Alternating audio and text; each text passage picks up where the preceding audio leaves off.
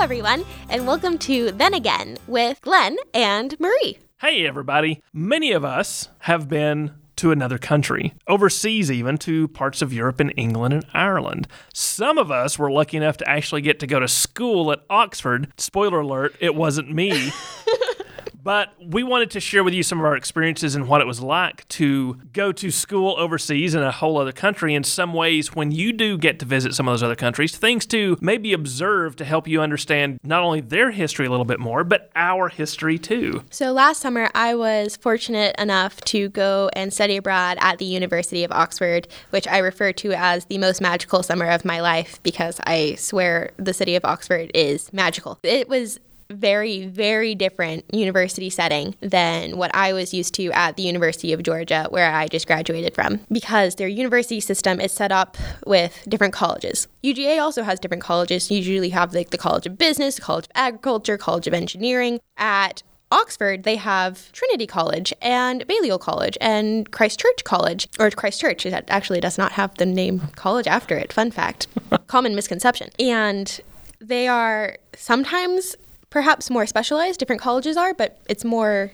general study uh, from what I can tell. Basically, if you think of the United States and then the federal government, that is how the colleges at Oxford work, and then Oxford University. So each college is very independent. You have your own dorms. Each college has its own dorms, own dining hall, own library, and they're usually in this little fortress wall thing that is like the most self contained city almost. And they fund themselves individually too, I believe. So there's not like, when people think of like Oxford University, it's not like there is an Oxford University building where you're like, oh, yes, this one. Right. It's more like there are all these little colleges that make up Oxford University, or very big colleges. Some of them are huge. And so when you went there from the, uh, oh, what was that little university that you graduated from again? Uh, you mean the University of Georgia? yeah, whatever that is. So when you went from there to Oxford, did you have expectations of, of how different it was going to be? Did they prepare you in any way?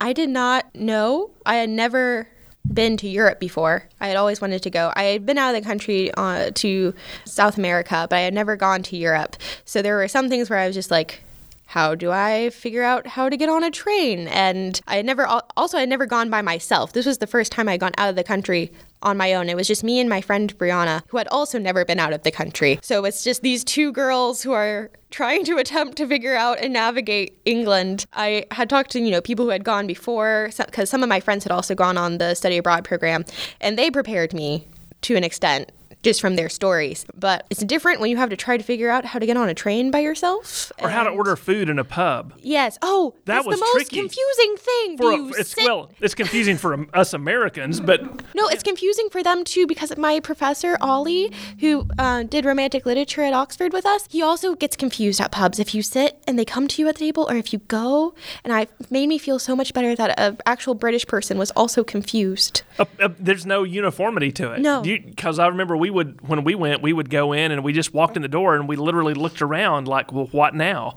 And it was only later when a very nice person explained, well, you go up to the bar, you order your food, you get your drink, then you go sit down. These are the things they don't tell you when you travel abroad. And this is in a country where the language is supposed to be, well, it's not the same, but it's at least Similar. translatable. Yes. Two, two people separated by a common language. because I also noticed people would ask, "Are you okay?" And I'm like, "Oh yeah, I'm fine." But like that was actually them asking like, "How can I help you?" And I didn't realize that. I thought I was like, "Oh, do I look so jet lagged that like I look ill?" Which I probably was, and therefore I was like, "No, no, I'm fine. Like I'm mm. okay." And then they're like, "Okay," and then I didn't get help.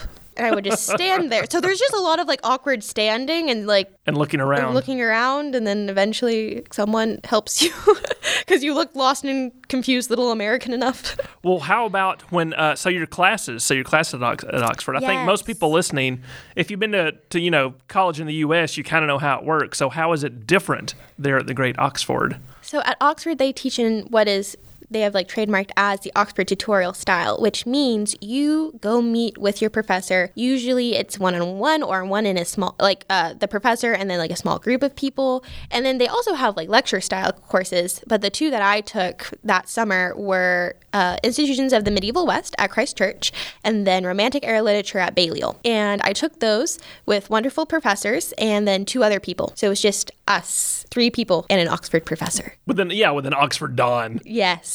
And it's intimidating. to say the least, because you also prepare an essay. You prepare an essay each week, which is, I believe most of mine were about six pages long, because you have all week to write this essay, and then you meet with your professor one day a week for an hour, and then you discuss and defend your essay thesis. And that's your grade. Yes. that's that's it. So no tests. No. No quizzes. No Unless s- pop quiz is your professor trying to ask you to um, recite the entire Bayeux Tapestry to her, right. Because do that happened.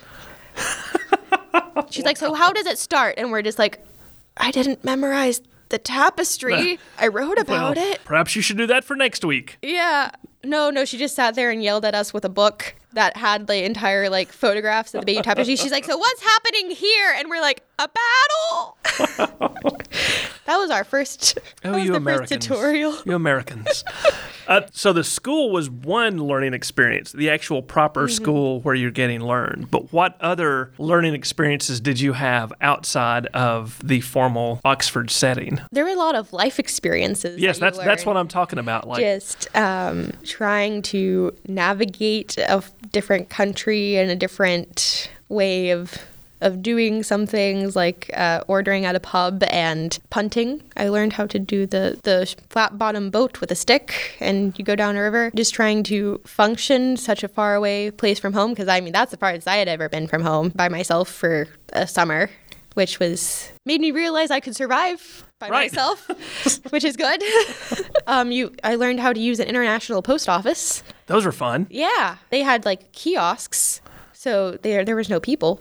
So I figured out how to do that. Um, just try trying to figure out like how you need to get things. Meat pies, meat pies are fantastic, Mm. They're and this country should have them. uh, when my wife and I went uh, overseas the first time, we, we went to England. We spent three weeks, which, by the way, is actually too long, even if you love the place. Three I weeks. I highly disagree. we were we didn't have a home base. We had to Oh. like we were constantly moving and going to bed and breakfast and and and we spent it in England and Wales and we went all the way up to York and then we were a week in Ireland and it was just a lot of moving around. We also had to haul a lot of luggage because I had gone over there for the Battle of Hastings reenactment ah. and was having to move swords and armor and things every time we moved and that was a pain. But one of the things that was the most educational to me if you want to understand how people in different nations are different. Go to their grocery stores and their convenience stores. This was an awesome experience and it sounds so mundane. But you go to the grocery stores and like all their meat is fresh fresh and made there and it's all still wrapped in paper and they have alcoholic beverages in two and three liter plastic gallon jugs. And the chocolate section no matter how small the store is is gigantic. And it's just it's just so fascinating to see the different ways that they do things. And their schlocky you know their their uh, their impulse aisle is totally different than our impulse aisle. And just that everyday sort of shopping experience that you get over there is just so different. And did you I, i'm betting you went to the grocery store Oh, so much because they didn't feed us lunch. Right. We were fed breakfast, a good English breakfast, and then we had dinner. And on Monday nights we had formal dinner, which was one of my favorite things, which is very much Harry Potter Grand Hall.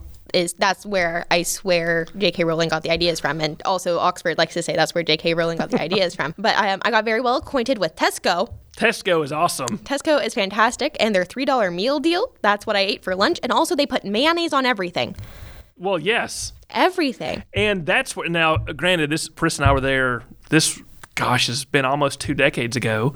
Now we do some. Some of us take our own bags into the mm-hmm. grocery store to put things in. But in England, that's been that way forever. Yes. And and we went to buy something, and then they. This is one of those things where the awkward differences, and we paid for our items, and then they looked at us, and then we looked at them, and they looked at us, and we looked at them, and they said, "Would you like a bag?" And we're like, "Yes, please." And they said, "Well, that'll be five p per bag."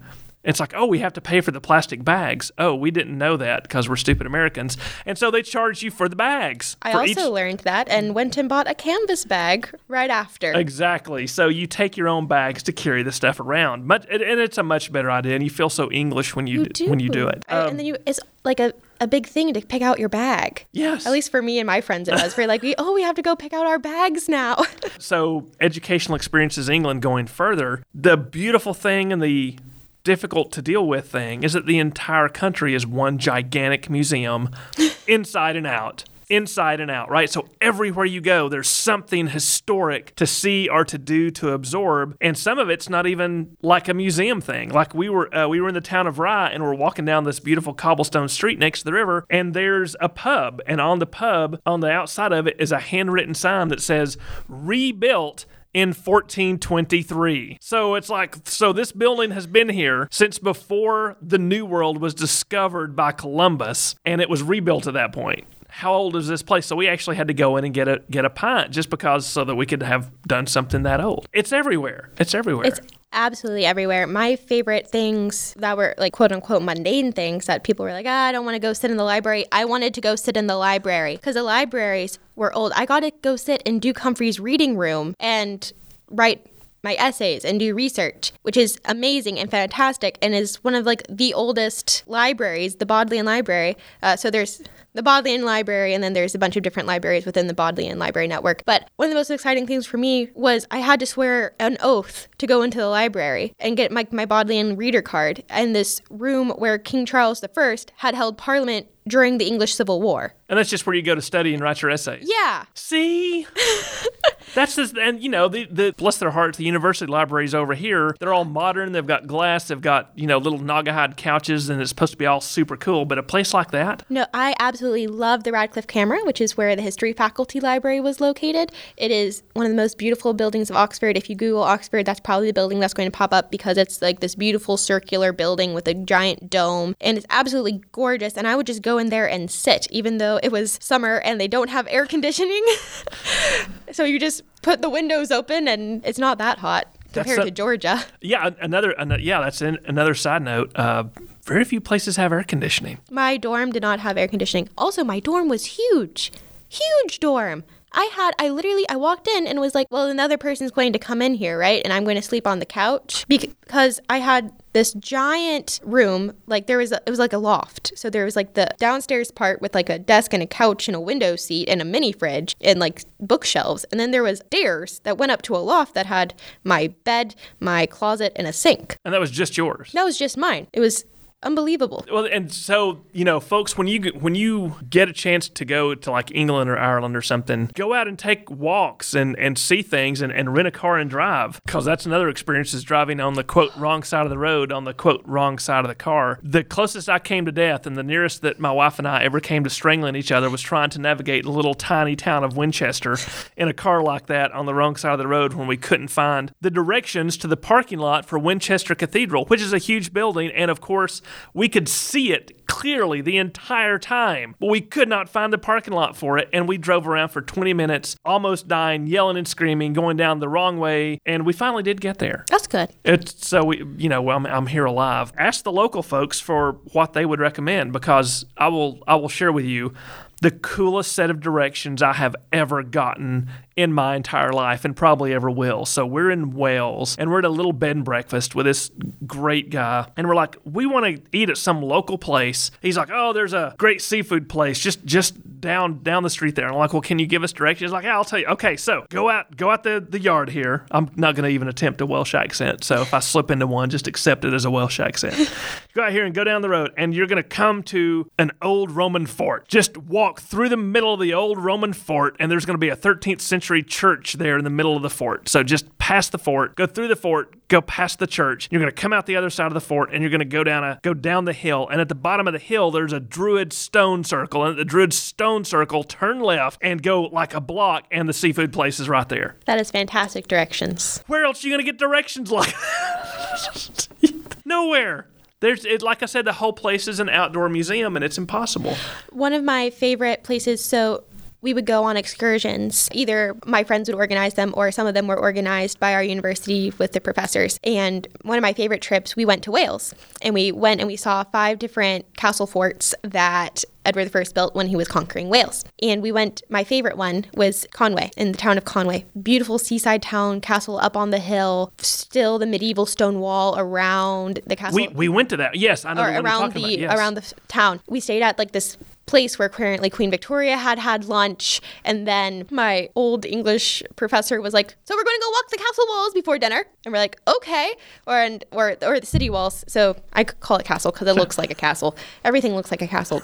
but we go up and we're just like walking around on these like medieval walls of this town with the castle and the sea and it was like i'm in a fairy tale that's how i felt walking around most of this because our, our ideas of americans we have like this idea of a european fairy tale and then it's like oh wait that's just that's europe is our fairy tales because that's a lot of where our fairy tale stories come from. And yeah, I just felt like a little princess walking around everywhere. And, and, maybe that's that's part of the reason that they sort of chuckle at us is because when folks like us get over there, we're walking around with our mouth open, agog at every single thing we see, from the you know the the two liter Guinnesses in the stores to the gigantic castles built a thousand years ago. So it's it's fascinating. So folks, that's all we have time for. We highly recommend if you want to just take a hop, skip, and a jump over to Europe. It's super cheap. I think flights are cheap right now. If you can even get over there. Uh, go see it and go off the beaten path, certainly. And if you can get a school to pay for it while you study abroad, I'm sure that Marie would recommend All that the strongly. better. All right, folks, thanks. We will see you next time. Take care. See ya. Then Again is a production of the Cottrell Digital Studio at the Northeast Georgia History Center. To learn more about the Northeast Georgia History Center, visit www.negahc.org.